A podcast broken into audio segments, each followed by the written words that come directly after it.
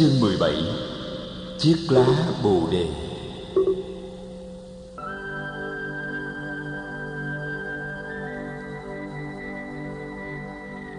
Ngồi dưới gốc cây bồ đề Sa môn Cồ Đàm tập trung hết định lực Và quán chiếu vào nội thân.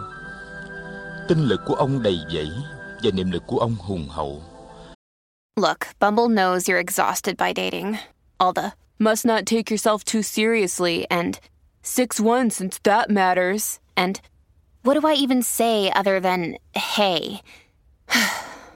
well, that's why they're introducing an all new Bumble with exciting features to make compatibility easier, starting the chat better, and dating safer. They've changed, so you don't have to. Download the new Bumble now. Ông thấy cơ thể của ông như một dòng sông đang trôi chảy bất tuyệt và những tế bào trong cơ thể là những giọt nước xô đẩy nhau trên dòng sinh khởi, trưởng thành và biến diệt. Ông không tìm thấy một cái gì đồng nhất và bất biến có thể gọi là ngã cả. Xen lẫn trong dòng sông cơ thể, ông nhận thấy một dòng sông khác, đó là dòng sông cảm thọ. Trong đó, mỗi cảm giác là một giọt nước. Những giọt nước cảm giác này cũng xô đẩy nhau trong quá trình sinh khởi, trưởng thành và biến diệt của chúng. Có những cảm giác dễ chịu, có những cảm giác khó chịu, có những cảm giác không dễ chịu cũng không khó chịu. Tự thân của những cảm giác cũng vô thường và luôn luôn sinh diệt giống như tự thân của các tế bào trong cơ thể. Với định lực vững chắc, Sa môn Cồ Đàm khám phá ra dòng sông tri giác đang trôi chảy len lỏi giữa các dòng sông cơ thể và dòng sông cảm giác. Những giọt nước trong dòng sông tri giác cũng xô đẩy nhau và ảnh hưởng lẫn nhau trên đà sinh trưởng và hoại diệt của chúng. Thế giới là thế giới của tri giác. Tri giác chính xác thì thực tại hiển lộ, tri giác sai lầm thì thực tại chìm lặng. Tri giác sai lầm làm phát sinh bao nhiêu cảm giác khổ đau trong dòng sông cảm thọ. Con người sở dĩ lặng hợp trong khổ đau là vì nhận thức sai lầm của mình. Vô thường thì cho là thường, vô ngã thì cho là ngã, không sinh diệt thì cho là có sinh diệt, cùng chung một tự tính mà lại cho là riêng lẻ tách biệt. Sa môn Cù Đàm quán chiếu những hiện tượng tâm lý thường được xem là nguồn gốc của các cảm thọ khổ đau, những tâm lý sợ hãi, giận dữ, căm thù, kiêu mạn, ganh ghét, tham đắm và u mê. Chánh niệm thường tỏa nơi ông như một mặt trời. Đem mặt trời chánh niệm ấy sôi vào lòng của các hiện tượng tâm lý kia. Ông thấy rằng bản chất của chúng đều là sự u mê. Tên nó là vô minh. Tên nó là mờ ám. Tên nó là sự thiếu sáng suốt. Chìa khóa của giải thoát vì vậy là sự đập tan u mê. Mà thể nhập vào lòng của thực tại để có một cái biết trực tiếp và chân thực về thực tại. Cái biết này không phải là cái biết của tri thức suy luận. Cái biết này phải là cái biết trực tiếp của kinh nghiệm, của thực chứng. Ngày xưa, Tất đặt Đa đã tìm đủ cách để chế ngự sợ hãi, chế ngự giận dữ, chế ngự tham đắm. Nhưng những phương cách ấy không có hiệu quả, vì chúng chỉ là sự đè nén và đàn áp. Ngày nay, Tất Đạt Đa biết được bản chất của chúng là u mê. Giải tỏa u mê là đi tới sự hiểu biết tức là làm cho chúng tự tan rã như khi mặt trời lên thì tự khắc bóng tối tan biến sự hỷ bức này là kết quả của công trình quán chiếu, giải thoát không phải là kết quả của một sự lẩn tránh thực tại. Giải thoát, trái lại là hiểu biết được tự thân của thực tại để đạt tới tự do, cắt đứt mọi sợi dây khống chế.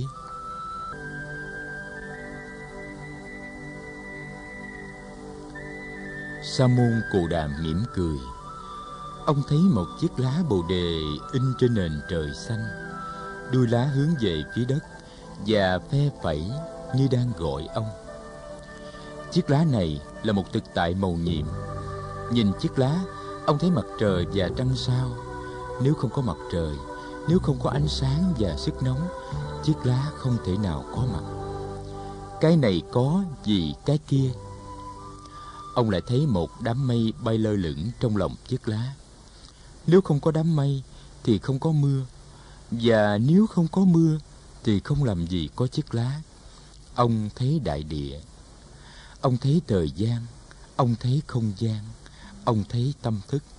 Tất cả đều đang có mặt trong chiếc lá. Vũ trụ có mặt trong chiếc lá, và với chiếc lá, địa, thủy, quả phong, không, thời, phương, thức, tất cả đều có mặt với chiếc lá trong giờ phút này. Cái này có thì cái kia có. Và ông thấy thực tại của chiếc lá cũng màu nhiệm như thực tại của bản thân ông.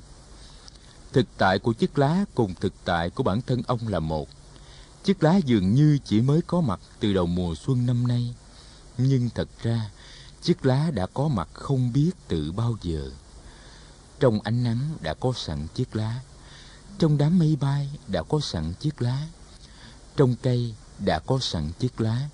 Và trong tất đặt đa đã có sẵn chiếc lá. Chiếc lá thực ra chưa bao giờ sinh. Chiếc lá chỉ được biểu hiện ra mà thôi. Sa môn tất đặt đa cũng chưa bao giờ từng sinh. Sa môn tất đặt đa cũng chỉ được biểu hiện. Những ý niệm sinh diệt và còn mất là những ý niệm phát xuất từ nhận thức sai lầm, từ vô minh. Tự thân của chiếc lá bồ đề cũng như tự thân của sa môn cồ đàm chưa từng bao giờ sinh diệt. Sự có mặt của một hiện tượng kéo theo sự có mặt của tất cả mọi hiện tượng trong vũ trụ.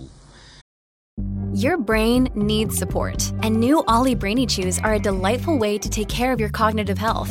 Made with scientifically backed ingredients like Thai ginger, L-theanine, and caffeine, Brainy Chews support healthy brain function and help you find your focus, stay chill, or get energized. Be kind to your mind and get these nootropic chews at ollie.com. That's O-L-L-Y.com. These statements have not been evaluated by the Food and Drug Administration. This product is not intended to diagnose, treat, cure, or prevent any disease. Cái một bao hàm cái tất cả, và cái tất cả được có mặt trong cái một. Chiếc lá không có một cá thể biệt lập, không có một cái ngã thường tại bất biến. Sa môn Cồ Đàm cũng vậy. Ông không thể có mặt biệt lập với vũ trụ và dạng hữu. Ông không có một cái ngã thường tại bất biến, thấy được tính cách trùng trùng duyên khởi của dạng hữu, cũng là đồng thời chứng nghiệm được sâu xa tính cách vô ngã của dạng hữu. Và vì vậy, chìa khóa để mở cánh cửa giải thoát là nguyên lý vô ngã, nguyên lý duyên sinh. Một đám mây trắng bay qua, và chiếc lá bồ đề giờ đây đang in hình trên nền trắng ấy. Đám mây kia chiều nay có thể sẽ gặp một luồng khí lạnh và sẽ biến thành mưa. Đám mây là một biểu hiện, mưa là một biểu hiện. Tự thân của đám mây không có sinh diệt và còn mất. Nếu đám mây biết điều đó, thì khi cần được biến thành mưa, đám mây sẽ ca hát khi rơi xuống thành giọt trên núi rừng, trên ruộng lúa. Sa môn Cồ Đàm thấy được rằng trong thực tại không có gì sinh ra, không có gì mất đi, không có gì từ không mà trở nên có, không có gì từ có mà trở nên không. Và ông vượt thoát được các ý niệm có không và sinh diệt.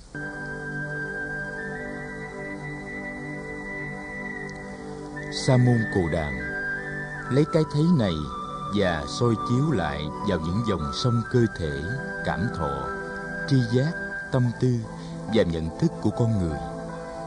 Ông thấy hầu hết những khổ đau của con người đều được phát xuất từ nhận thức sai lầm của con người. Nếu con người thấy được tính cách vô thường, vô ngã của thực tại, thì con người giải thoát được khổ đau. Vô thường, vô ngã là điều kiện tất yếu của sự sống nếu không có vô thường và vô ngã thì không có biến chuyển sinh diệt. Vì vậy, không có gì có thể sinh trưởng và phát triển. Hạt lúa, nếu không có vô thường và vô ngã thì không thể mọc thành cây lúa. Đám mây, nếu không có vô thường và vô ngã, thì không thể nào biến thành cơn mưa. Em bé, nếu không có vô thường và vô ngã, thì không thể lớn lên. Vì vậy, chấp nhận sự sống, tức là chấp nhận vô thường và vô ngã. Khổ đau bắt nguồn từ sự nhận thức vô thường là thường, vô ngã là ngã. Chứng nhập được tự tánh vô thường và vô ngã của dạng hữu, tức là thoát ra được dòng khổ đau. Sa môn Cồ Đàm thấy rằng, một khi đã chứng nhập được tự tánh vô thường và vô ngã của dạng hữu, thì tự tánh không của dạng hữu cũng bắt đầu hiển lộ. Không, tức là không sinh cũng không diệt, không có cũng không không, không một cũng không nhiều, không trong cũng không ngoài, không lớn cũng không nhỏ, không dơ cũng không sạch. Tất cả những ý niệm về không và có, sinh và diệt, một và nhiều, trong và ngoài, lớn và nhỏ, dơ và sạch, đều do những khuôn khổ hẹp hòi của tri giác tạo nên. Thâm nhập được vào thể tính không của dạng Pháp, tất đặt đa vượt lên trên được tất cả mọi phạm trù của tri giác. Đêm này qua đêm khác, Sa môn Cù Đàm ngồi thiền định dưới gốc cây Bồ đề, chiếu rọi ánh sáng của thiền định vào thân tâm và vào vũ trụ. Năm người bạn đồng tu của ông đã bỏ ông lâu rồi. Bạn tu của ông bây giờ là núi rừng, là dòng sông, là chim chóc, là hàng dạng côn trùng dưới đất trên cây. Bạn tu của ông là cội bồ đề. Bạn tu của ông còn là ngôi sao hôm tỏa chiếu rạng rỡ vào lúc ông bắt đầu buổi thiền tọa tối. Đêm nào ông cũng ngồi thiền định cho tới khuya. Bọn trẻ con trong xóm mỗi khi đem thức ăn cho ông thường chỉ ở lại một lát vào giờ trưa, giờ nóng bức nhất trong ngày. Trưa hôm ấy, Tu và Đa đem cúng dường ông một bát đề hồ nấu với sữa và mật ong.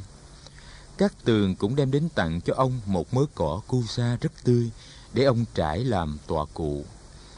Các tường lùi trâu đi rồi, ông có cảm tưởng là nội trong đêm nay ông sẽ đạt được tới chỗ tận cùng của sự tỉnh thức mầu nhiệm. Vừa hồi khuya, ông mơ thấy những giấc mơ rất lạ. Trước hết, ông thấy ông nằm nghiêng, đầu gối lên dãy Hy Mã Lạp Sơ, tay trái để trên bờ biển phương Đông, tay phải đặt trên bờ biển phương Tây và hai chân chấm bờ biển phương Nam. Trong giấc mơ thứ hai, ông thấy từ rốn mình mọc lên một hoa sen lớn và hoa sen này nở lớn như một dành xe dâng cao lên tận mây xanh. Trong giấc mơ thứ ba, ông thấy chim chóc đủ màu từ bốn phương bay tới quy tụ bên ông, không biết bao nhiêu mà kể. Những giấc mộng ấy như báo trước sự thành công của ông.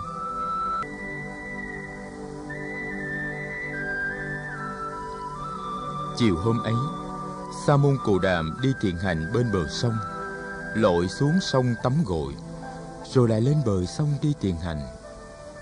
Khi nắng bắt đầu tắt bên sông, ông trở lại với gốc cây bồ đề quen thuộc.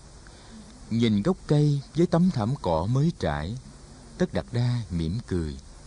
Ngồi dưới gốc cây này, ông đã thực hiện được bao nhiêu khám phá quan trọng. Ông biết giờ phút mà ông chờ đợi từ lâu đã sắp đến. Cánh cửa giác ngộ hoàn toàn sắp được tung mở. Khoan thai, Tất Đạt Đa ngồi xuống và điều chỉnh thế ngồi trong tư thế hoa sen. Ông đưa mắt nhìn ra, dưới kia dòng sông đang thầm lặng trôi. Những ngọn gió thật nhẹ đang lướt qua bờ cỏ. Rừng chiều vắng lặng nhưng sống động. Xung quanh ông có tiếng trì rào của muôn loại côn trùng. Ông nhiếp tâm theo dõi hơi thở và khép nhẹ đôi mi. Sau hôm chắc đã lên rồi.